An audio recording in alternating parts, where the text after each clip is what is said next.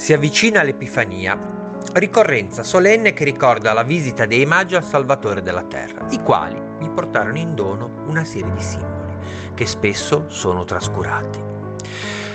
Queste tre emblematiche figure, che guidate dalla luce di un possente astro, si misero in viaggio verso Betlemme alla ricerca del neonato, di cui le profezie avevano anticipato la venuta, arrivandovi 13 giorni dopo la nascita di Gesù.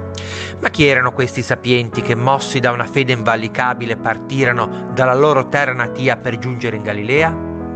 Quel poco che si sa di loro è appreso dal solo Vangelo di Matteo, il quale ne fa cenno nel capitolo secondo, narrando del loro incontro con Erode e successivamente dei doni simbolici che essi avevano lasciato al Salvatore, oro, incenso e mirra.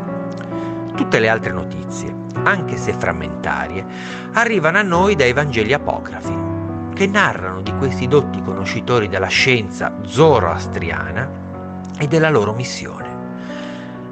Anche i loro nomi, Gaspare, Melchiorre e Baldassarre, sono avvolti nel mistero.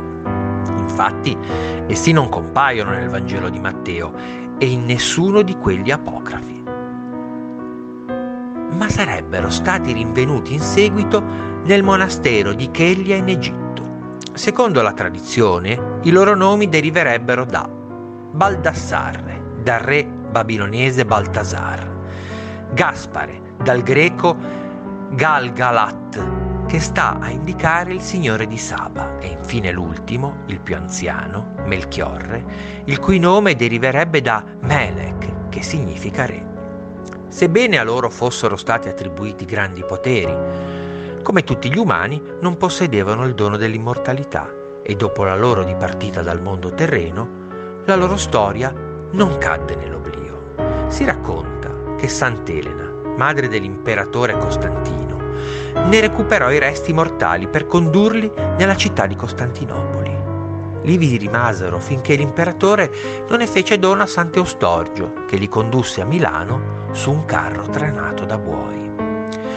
Giunti nella città meneghina, forse stanchi per il lungo cammino o forse per qualche altra mistica ragione, gli animali si fermarono e non vollero sapere più di proseguire. Il santuomo interpretò l'evento come di volontà superiore, che quello doveva essere il posto dove le reliquie dovevano essere deposte, lo stesso luogo in cui 300 anni prima San Barnaba aveva battezzato i primi milanesi e perciò in quel punto fu eretta una basilica che potesse custodirle. Le sante ossa dunque riposarono nella chiesa fino al 1162, quando la città fu saccheggiata da Federico Barbarossa che con il suo bottino di guerra le portò via per poi regalarle all'arcivescovo di Colonia, Rainaldo di Dassel. A Colonia le reliquie sono custodite all'interno dell'Arca dei Tre Re Magi, un pesante sarcofago d'argento dorato del peso di 300 kg. A nulla valsero le proteste dei milanesi, che per più di 300 anni chiedevano a gran voce di riavere le ossa di Dionigi, Rustico ed Eleuterio, così ribattezzati dai milanesi Gaspare, Melchiorre e Baldassarre.